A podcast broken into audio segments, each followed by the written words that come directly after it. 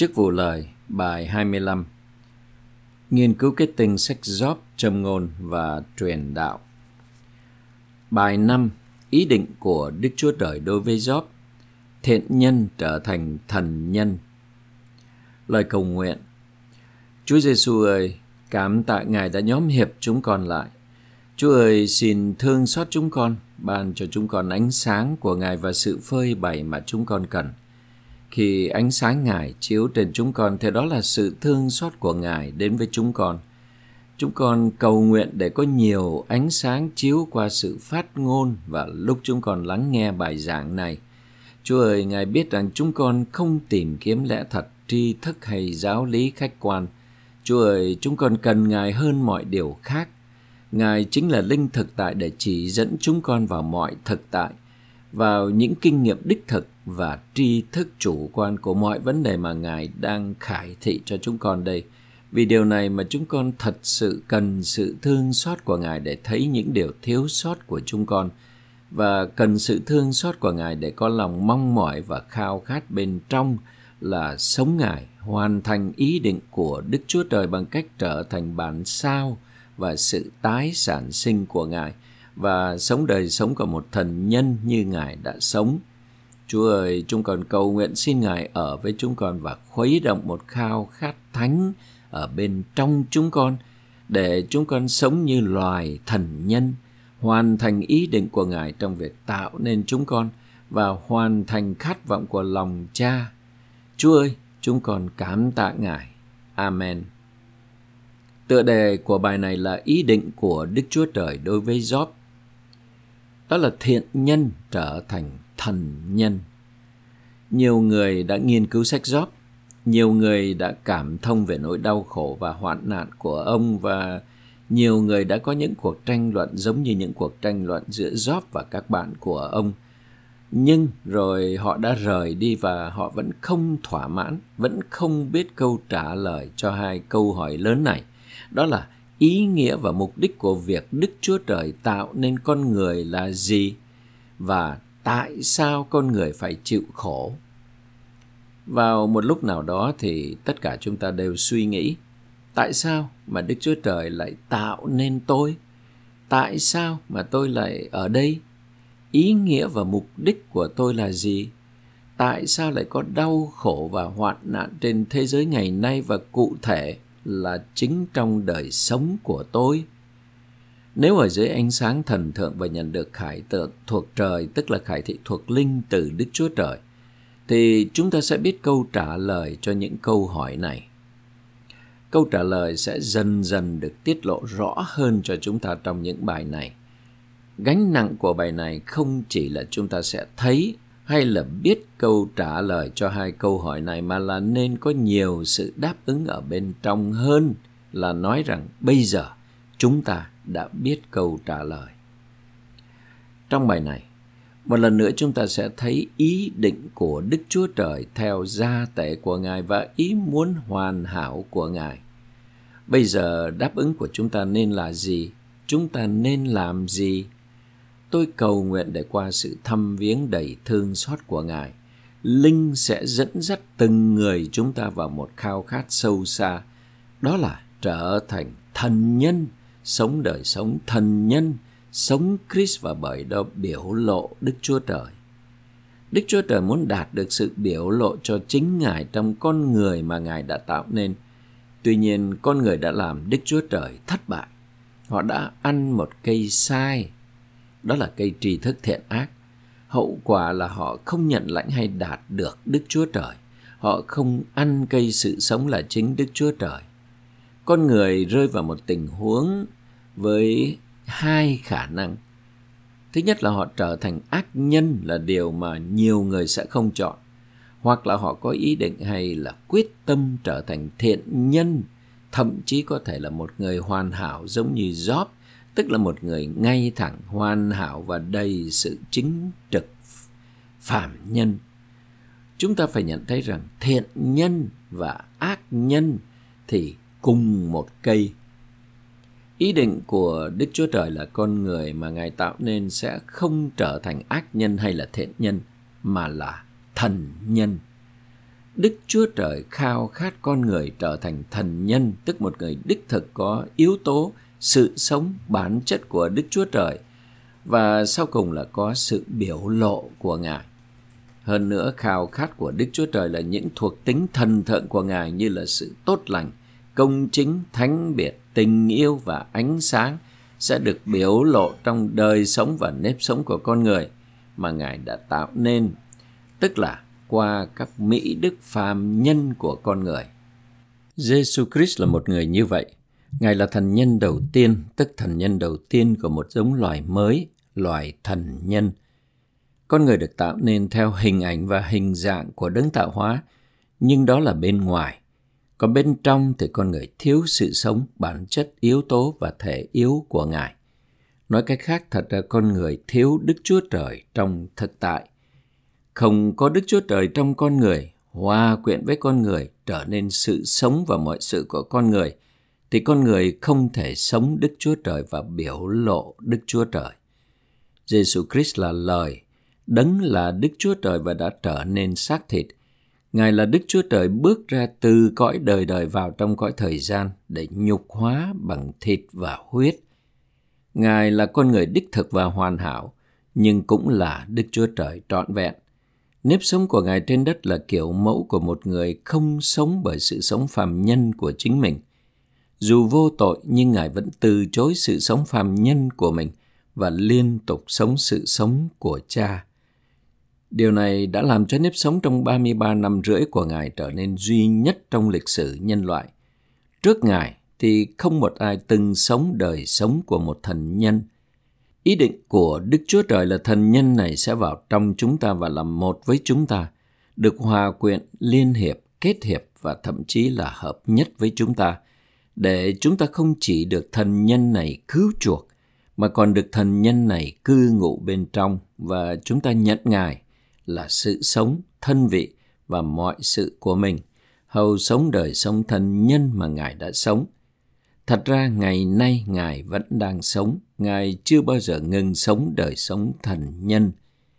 Ngài vừa sống trên các tầng trời, vừa sống trong mỗi một tín đồ được chuộc và được tái sinh của Ngài.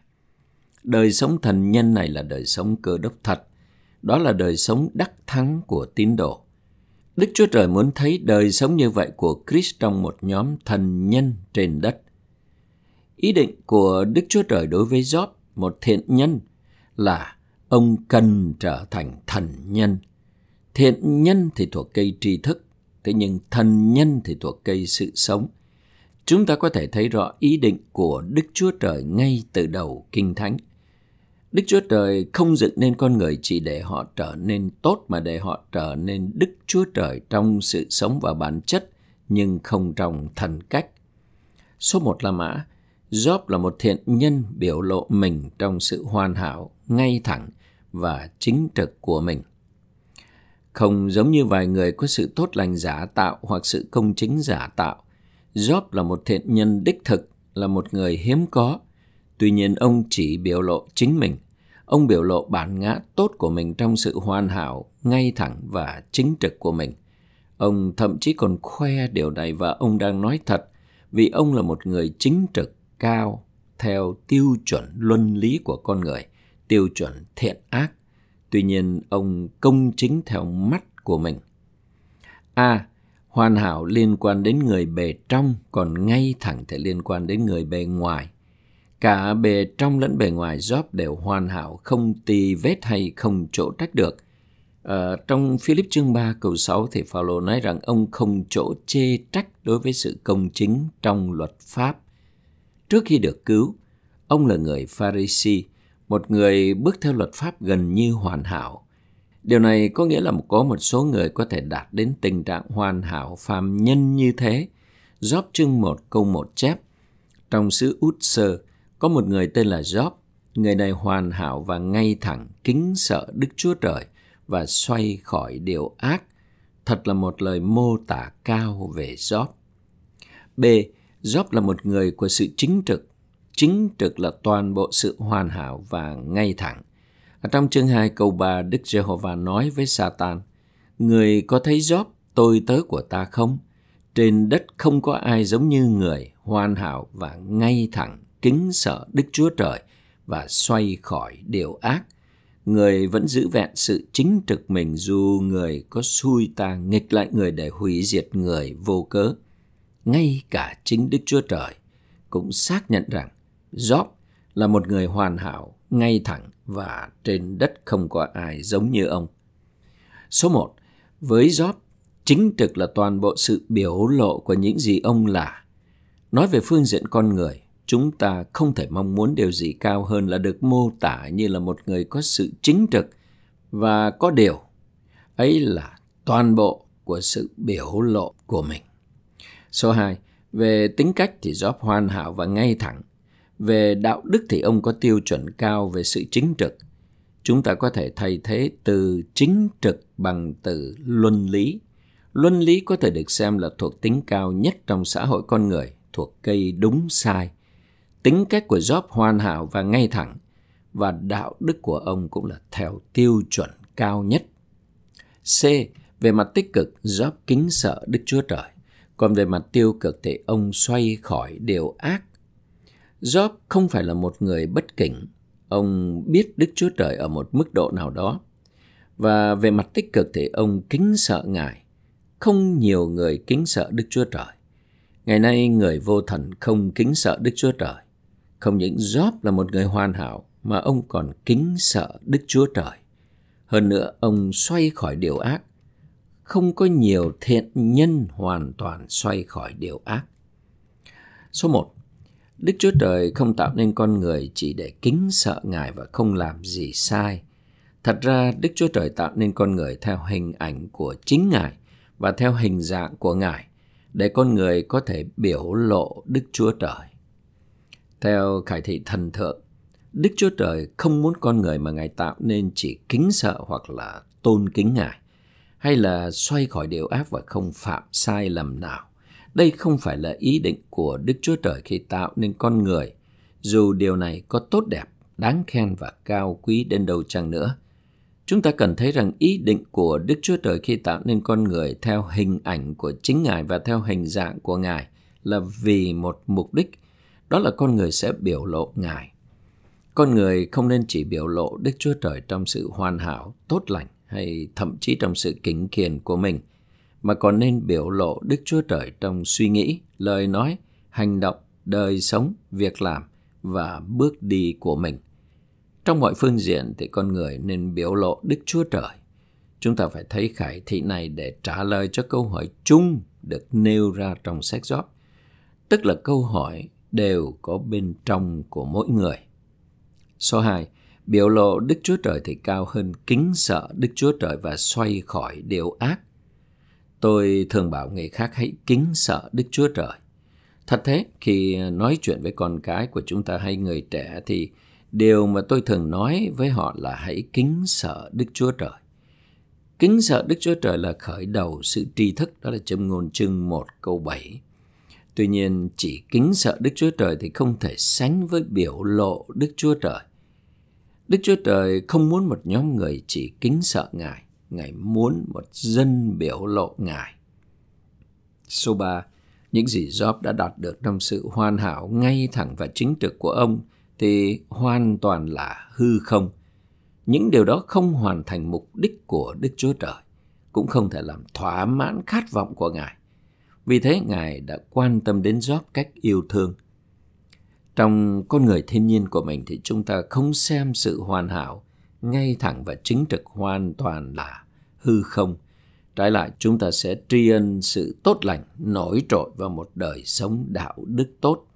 Tuy nhiên, dưới sự chiếu sáng của ánh sáng thần thượng và khải thị thần thượng thì chúng ta thấy rằng gia tệ của Đức Chúa Trời là đem chính Ngài vào trong con người để con người trở nên Đức Chúa Trời trong sự sống bản chất và trở nên sự mở rộng, sự tái sản sinh và bản sao của Ngài để biểu lộ Ngài trên đất này và trong vũ trụ. Dù có đạt được sự hoàn hảo ngay thẳng và chính trực thì vẫn không hoàn thành mục đích của Đức Chúa Trời, cũng không làm thỏa khát vọng của Ngài. Do đó Đức Chúa Trời đã quan tâm đến Job một cái yêu thương. Ở đây chúng ta thấy tại sao cần phải có sách Job ở trong Kinh Thánh. Đức Chúa Trời quan tâm đến Job vì Ngài yêu Job. Các kinh nghiệm chịu khổ trong đời sống của chúng ta không phải là một dấu chỉ nói lên rằng Đức Chúa Trời ghét chúng ta, mà trái lại là Đức Chúa Trời yêu thương chúng ta.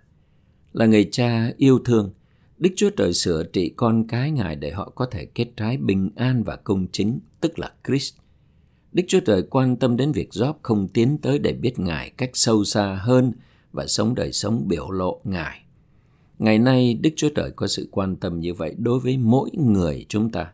Như thể Ngài đang nói, con của ta ơi, con đã đạt đến một mức độ nào đó của sự tốt lành, luân lý và chính trực, nhưng như thế thì chưa đủ tốt. Ta muốn con là ta, sống ta, biểu lộ ta và bày tỏ ta. Đây là khải thị trong câu chuyện của Job. Điểm D lớn, chỉ Đức Chúa Trời mới biết Job có một nhu cầu, đó là ông không có Đức Chúa Trời bên trong. Do đó Đức Chúa Trời muốn Job đạt được Ngài để biểu lộ Ngài hầu hoàn thành mục đích của Ngài. Job thiếu hụt Đức Chúa Trời. Ông tốt, thế nhưng ông không có Đức Chúa Trời. Bởi sức lực và sự sống thiên nhiên của chính mình, Job có thể đạt đến một mức độ cao về sự chính trực, thế nhưng không có Đức Chúa Trời thì ông không thể biểu lộ Đức Chúa Trời. Chúng ta cần Đức Chúa Trời để biểu lộ Đức Chúa Trời. Đây là lý do vì sao mà chúng ta cần theo đuổi Đức Chúa Trời để càng đạt được Ngài và càng sở hữu Ngài hơn. Lời cầu nguyện của tôi đó là một khao khát như vậy sẽ được khuấy động cách tươi mới bên trong chúng ta. Sau khi Đức Chúa Trời phán với Job từ trong uh, dòng tố thì Job nói, Trước tai tôi đã nghe về Chúa, nhưng bây giờ mắt tôi đã thấy Ngài. Vì vậy tôi ghê tởm chính mình và tôi ăn năn trong trò bụi. Đây là một phản ứng bình thường của một người đã nhận được sự thương xót, đã được soi sáng hầu thấy rằng họ thật sự là ai và nhận ra rằng những gì mà họ đạt được và thành tựu trong lĩnh vực thiên nhiên thì chỉ chỉ chỉ chỉ giống như rẻ rách dơ bẩn, ô uế và vô dụng.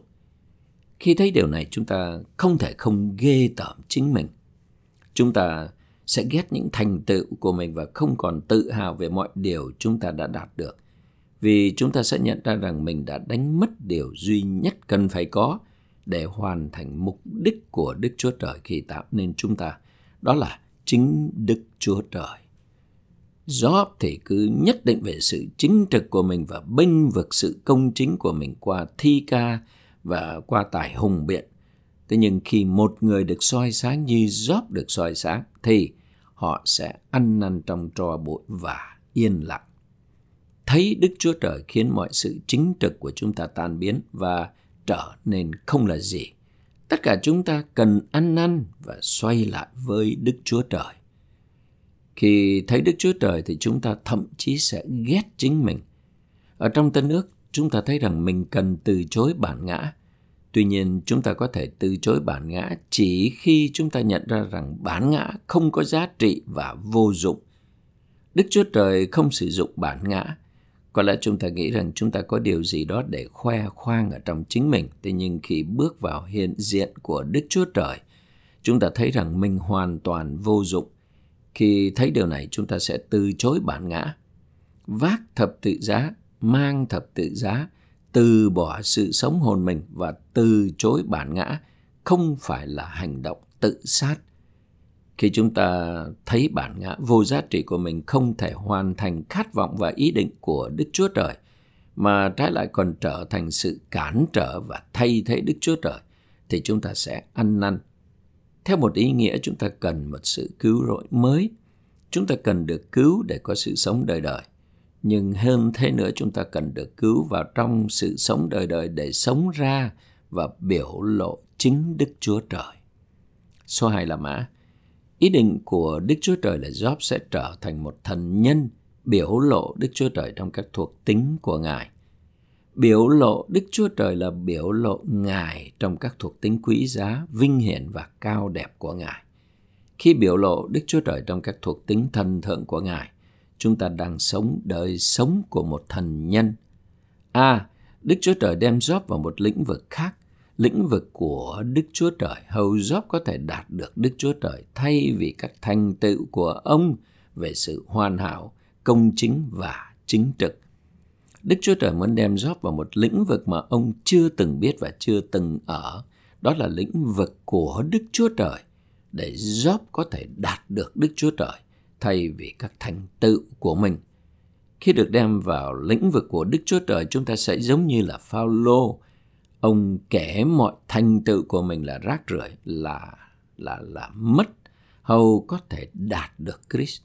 Ở trong Philip chương 3 câu 7 đến 9 thì Phaolô nói: Xong những điều lợi cho tôi đó thì tôi đã kể chúng là mất vì Christ, nhưng hơn thế, tôi cũng kể mọi sự là mất vì sự tuyệt diệu của tri thức về Christ Jesus Chúa tôi. Vì Ngài mà tôi đã chịu mất mọi sự và kể chúng là rác rưởi. Hầu tôi có thể đạt được Christ và được thấy ở trong Ngài. Không có công chính riêng của tôi là điều ra từ kinh luật, bèn là công chính qua đức tin trong Christ, tức công chính ra từ Đức Chúa Trời dựa trên đức tin. Phaolô có thể tuyên bố và mong muốn như thế vì ông đã thấy ý định của Đức Chúa Trời. Do đó ông vui mừng xem tất cả các thành tựu, sự hoàn hảo, công chính và chính trực của mình là rác rưởi, chỉ đáng để ném đi. Ông chỉ muốn đạt được Christ. Nguyện tất cả chúng ta cũng giống như Phaolô. B. Ý định của Đức Chúa Trời là làm cho Job trở nên người của Đức Chúa Trời, được đầy dẫy Christ tức hiện thân của Đức Chúa Trời để là sự đầy đủ của Đức Chúa Trời, hầu biểu lộ Đức Chúa Trời trong Christ. Job không biết ý định chung cuộc của Đức Chúa Trời vì ông đến trước Christ hàng nghìn năm.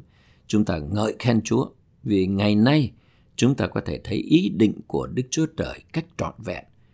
Chúng ta biết Đức Chúa Trời muốn làm cho chúng ta trở nên người của Đức Chúa Trời, tức là những người đầy dẫy Christ, là hiện thân của Đức Chúa Trời để trở nên sự đầy đủ của Đức Chúa Trời, hầu biểu lộ Ngài trong Christ cách hoàn vũ. C. Đức Chúa Trời dùng việc tước bỏ và thiêu hủy trên Job nhằm phá đổ ông, để Đức Chúa Trời có nền tảng và phương cách tái xây dựng ông bằng chính Đức Chúa Trời, hầu cho ông có thể trở thành một thần nhân giống Đức Chúa Trời trong sự sống và bản chất nhưng không trong thân cách để biểu lộ Đức Chúa Trời. Bây giờ chúng ta biết tại sao Job, Phaolô và tất cả chúng ta cần chịu khổ. Việc chúng ta chịu khổ là một phần của công tác Đức Chúa Trời để Ngài tước bỏ, thiêu hủy, phá đổ và hủy diệt con người bề ngoài, con người thiên nhiên, con người cũ của chúng ta. Hầu Ngài có thể thực hiện một công tác mới trong con người. Điều này không có nghĩa là Đức Chúa Trời ghét con người hay Đức Chúa Trời cố ý muốn con người chịu khổ. Đức Chúa Trời là tốt lành và Ngài có lòng quan tâm. Ngài muốn điều tốt nhất cho chúng ta theo ý định của Ngài. Tuy nhiên, Ngài phải thực hiện công tác tước bỏ và thiêu hủy để tái xây dựng và tái lập chúng ta bằng chính Ngài là yếu tố làm cho chúng ta trở thành thần nhân. Nếu không chịu khổ thì chúng ta sẽ không biết những thành tựu của mình là vô giá trị đến giường nào nhưng khi chúng ta kinh nghiệm sự tước bỏ và thiêu hủy của Đức Chúa Trời, chúng ta bắt đầu nhận thấy điều này. Chúng ta hãy thuận phục dưới tay của Đức Chúa Trời và để Ngài dùng mọi điều trong hoàn cảnh của chúng ta nhằm tước bỏ và thiêu hủy người bề ngoài của chúng ta và tái xây dựng chính Ngài là người mới ở bên trong chúng ta. D. Đức Chúa Trời không muốn chúng ta, tức là những tín đồ trong Christ là thiện nhân, Ngài muốn chúng ta là thần nhân. Số một nhỏ, Đức Chúa Trời tạo nên chúng ta trong hình ảnh của chính Ngài với mục đích biểu lộ Đức Chúa Trời và có quyền thống trị của Ngài để đại diện Ngài. Đây là những gì mà Đức Chúa Trời muốn và khao khát khi Ngài tạo nên con người. Ngài có ý định tương tự khi Ngài trở thành con người trong thân vị Giêsu Christ. Là con người, Chúa Giêsu biểu lộ Đức Chúa Trời. Số 2. Nếu chỉ là thiện nhân, chúng ta không thể biểu lộ Đức Chúa Trời hay đại diện Ngài. Số 3. Thần nhân thì biểu lộ Đức Chúa Trời và đại diện Đức Chúa Trời, còn thiện nhân thì không. Số 4. Những thần nhân biểu lộ Đức Chúa Trời là người đại diện Đức Chúa Trời và có uy quyền của Đức Chúa Trời trên mọi sự. Số 3 là mã. Sự nhục hóa của Christ tức sự hiện thân và biểu lộ của Đức Chúa Trời Tam Nhất – đã sản sinh ra một thần nhân. A lớn, Phúc âm Luca khải thị về đấng thần nhân đã sống đời sống làm người được đổ đầy sự sống thân thượng là nội dung. B lớn, trong Christ, Đức Chúa Trời và con người đã trở nên một thực thể, tức là đấng thần nhân. Chúng ta biết rằng Christ là Đức Chúa Trời nhục hóa vì Ngài đã được hoài thai bởi Thánh Linh trong một trinh nữ phạm nhân. Ngài là thần nhân vì Ngài vừa là Đức Chúa Trời vừa là con người. Trong Ngài, Đức Chúa Trời và con người được hòa quyện với nhau. Trước Christ, một hữu thể như vậy chưa từng tồn tại. Giêsu Christ là thần nhân đầu tiên và duy nhất trên đất lúc đó. Rằng chương 1 câu 14 chép và lời đã trở nên xác thịt lập nhà trại giữa chúng ta và chúng tôi đã ngắm xem vinh hiển của Ngài như vinh hiển của con độc sinh từ cha, đầy ân điển và thực tại. Theo một ý nghĩa tự nhiên thì Ngài không phải là thiện nhân mà Ngài cũng không phải là ác nhân. Trái lại, Ngài là Đức Chúa Trời có vinh hiển của Đức Chúa Trời. Ngài là con độc sinh của Đức Chúa Trời. Ngài được hoài thai bởi Thánh Linh trong tử cung của một trinh nữ và Ngài được sinh ra là điều thánh và được gọi là con Đức Chúa Trời. Ngài thật là con người duy nhất. Thần nhân này là nguyên mẫu của người mà chúng ta cần trở nên. Số 1. Vì Chúa Giêsu được hoài thai bởi thể yếu thân thượng và được sinh ra bởi thể yếu phàm nhân, cho nên Ngài được sinh ra là một thần nhân. Vì thế, về việc là thần nhân thì Ngài có hai thể yếu, đó là thể yếu thần thượng và thể yếu phạm nhân. Số 2. Sự hoài thai của Thánh Linh trong một trinh nữ phàm nhân đã tạo nên sự hòa quyện của bản chất thân thượng với bản chất phàm nhân, sản sinh ra đấng thần nhân. Đấng vừa là Đức Chúa Trời trọn vẹn mà vừa là con người hoàn hảo. Số 3 là con người hoàn hảo và Đức Chúa Trời trọn vẹn. Đấng thần nhân này có bản chất phàm nhân với các mỹ đức của bản chất ấy để chứa đựng Đức Chúa Trời và biểu lộ Ngài cùng với các thuộc tính thần thượng. Bản chất phàm nhân với các mỹ đức của bản chất ấy được dành để chứa đựng Đức Chúa Trời với các thuộc tính thần thượng của Ngài, giống như là găng tay là để để chứa đựng bàn tay. Dù Christ là một người có thịt và huyết, thế nhưng nếp sống của Ngài đã biểu lộ các thuộc tính thần thượng trong các mỹ đức phàm nhân của Ngài. Các mỹ đức mà Christ sống ra không phải là sự tốt lành, ngay thẳng, tử tế, hay sự nổi trội của con người mà thật ra là Đức Chúa Trời được biểu lộ. C là thần nhân. Chúa Giêsu đã sống trên đất không bởi sự sống phạm nhân của Ngài nhưng bởi sự sống thần thượng. Cách Chúa Giêsu sống đời sống thần nhân là kiểu mẫu, gương mẫu cho mọi thần nhân. Ngài không sống bằng sự sống và bản chất phàm nhân của Ngài nhưng bằng sự sống và bản chất thần thượng. Số 1. Khi Chúa Giêsu ở trên đất, dù là con người, thế nhưng Ngài đã sống bởi Đức Chúa Trời. Trong răng chương 6 câu 57 thì Chúa phán, ta sống bởi cha. Chúa Giêsu đã có thể sống bởi chính Ngài.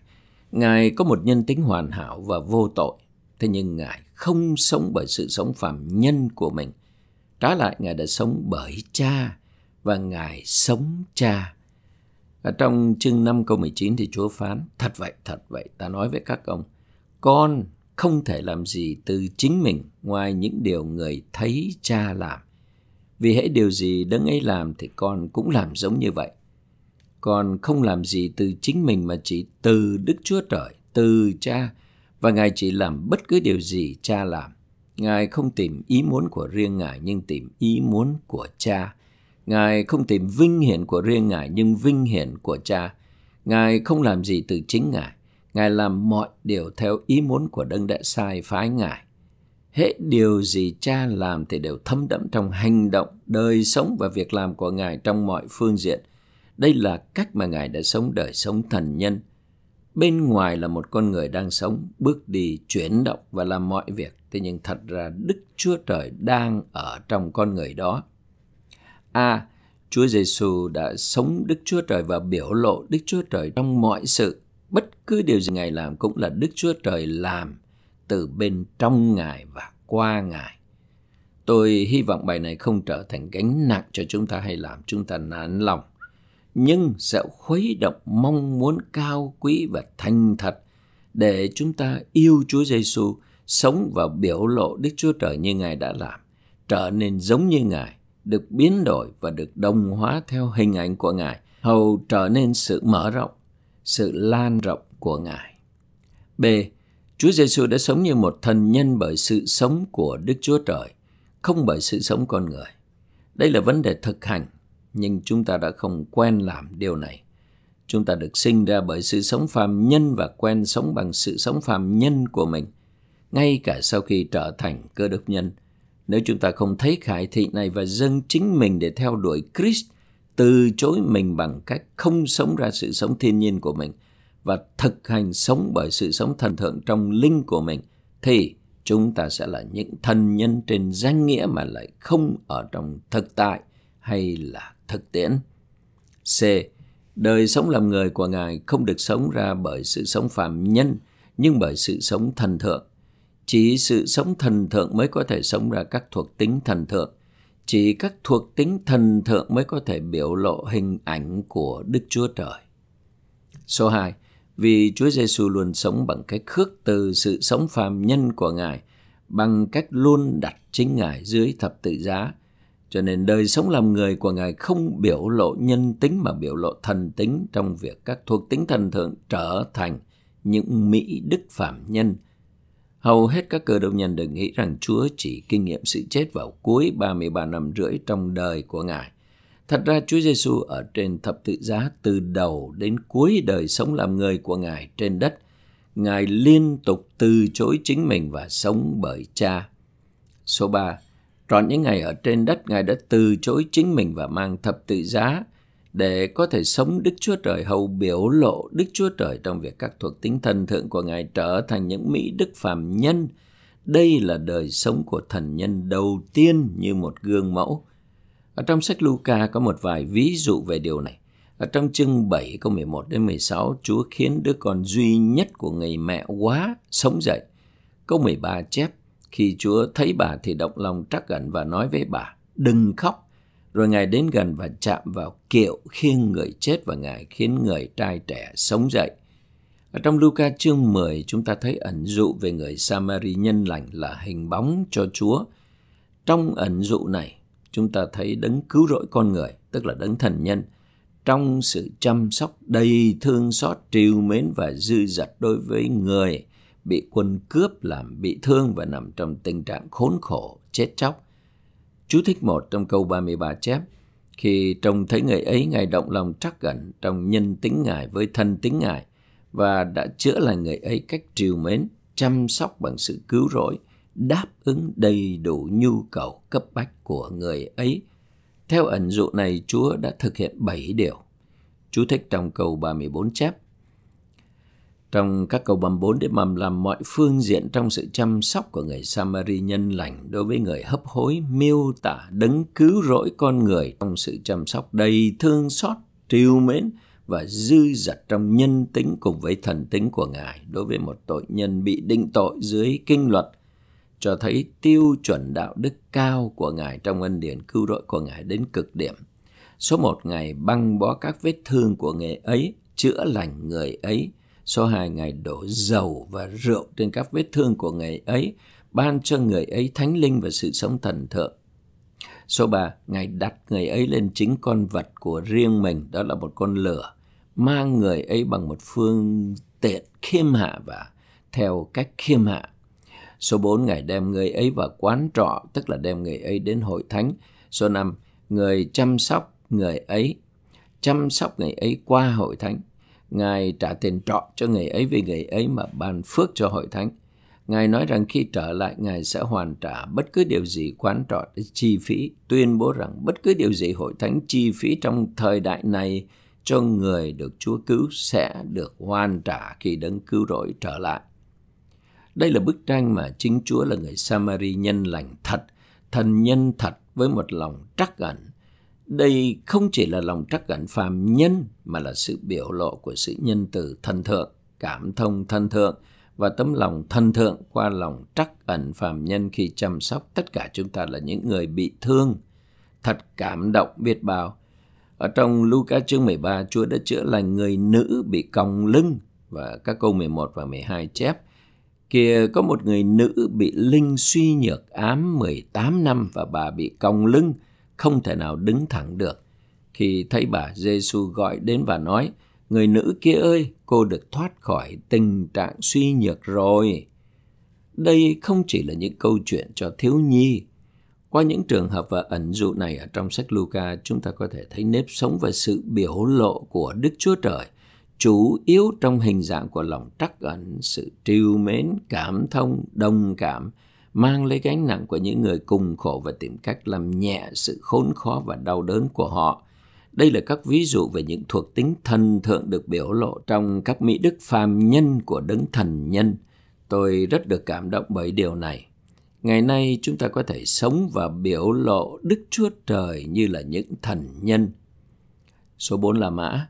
Khởi đầu thì Kinh Thánh nói về đấng thần nhân qua sự phục sinh của Ngài. Thần nhân này đã được tái sản sinh thành nhiều thần nhân. Tất cả chúng ta đều được tái sinh trong sự phục sinh của Chúa để trở thành thần nhân. Trong sự phục sinh của Chúa có một sự tái sản sinh vĩ đại, một sự sinh ra vĩ đại bao gồm nhiều con của Đức Chúa Trời và nhiều em của Christ – sự sinh ra vĩ đại với mục đích này là một ngày kia chúng ta sẽ được đồng hóa theo hình ảnh của con trưởng Đức Chúa Trời, tức thần nhân đầu tiên và được dẫn vào vinh hiển là sự biểu lộ đầy đủ của Đức Chúa Trời tam nhất. À, Chúa Giêsu thần nhân đầu tiên là nguyên mẫu để sản sinh nhiều thần nhân, tức là sự tái sản sinh của Ngài. Để sản xuất hàng loạt bất cứ sản phẩm nào, trước hết chúng ta cần sản xuất một nguyên mẫu.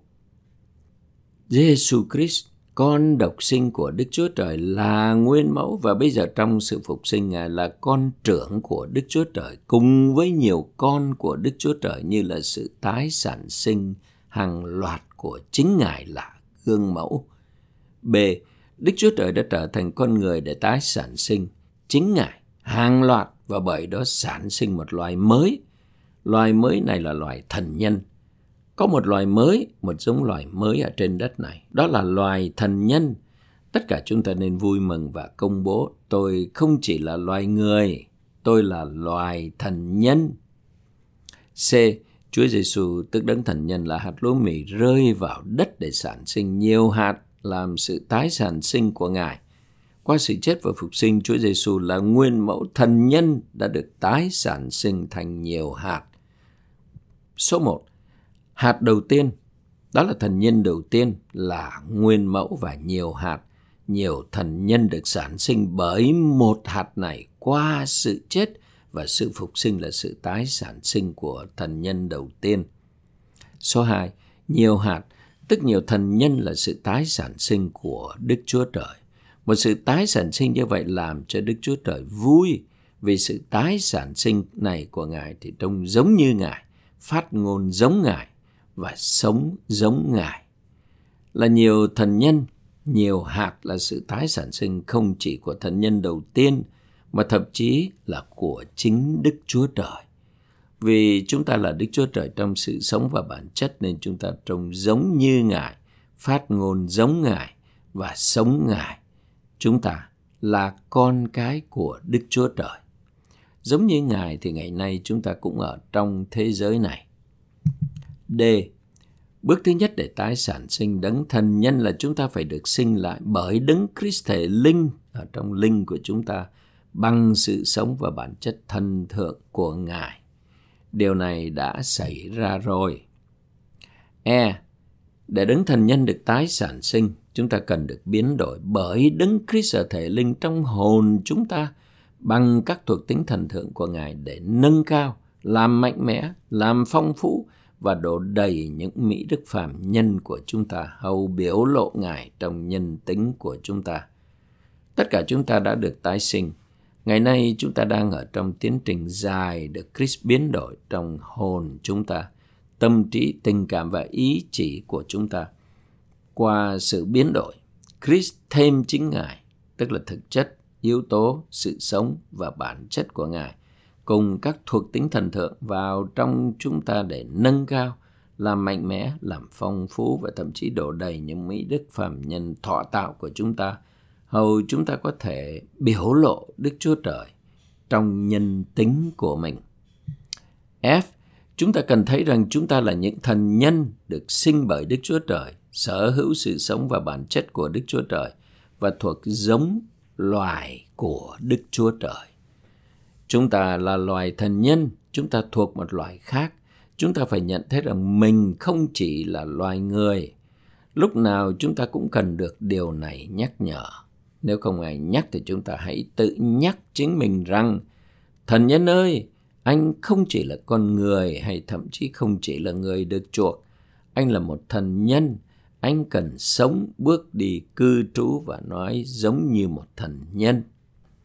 Số một là con cái của Đức Chúa Trời được sinh bởi Đức Chúa Trời bằng sự sống thần thượng. Chúng ta là những thần nhân, những người thần thượng.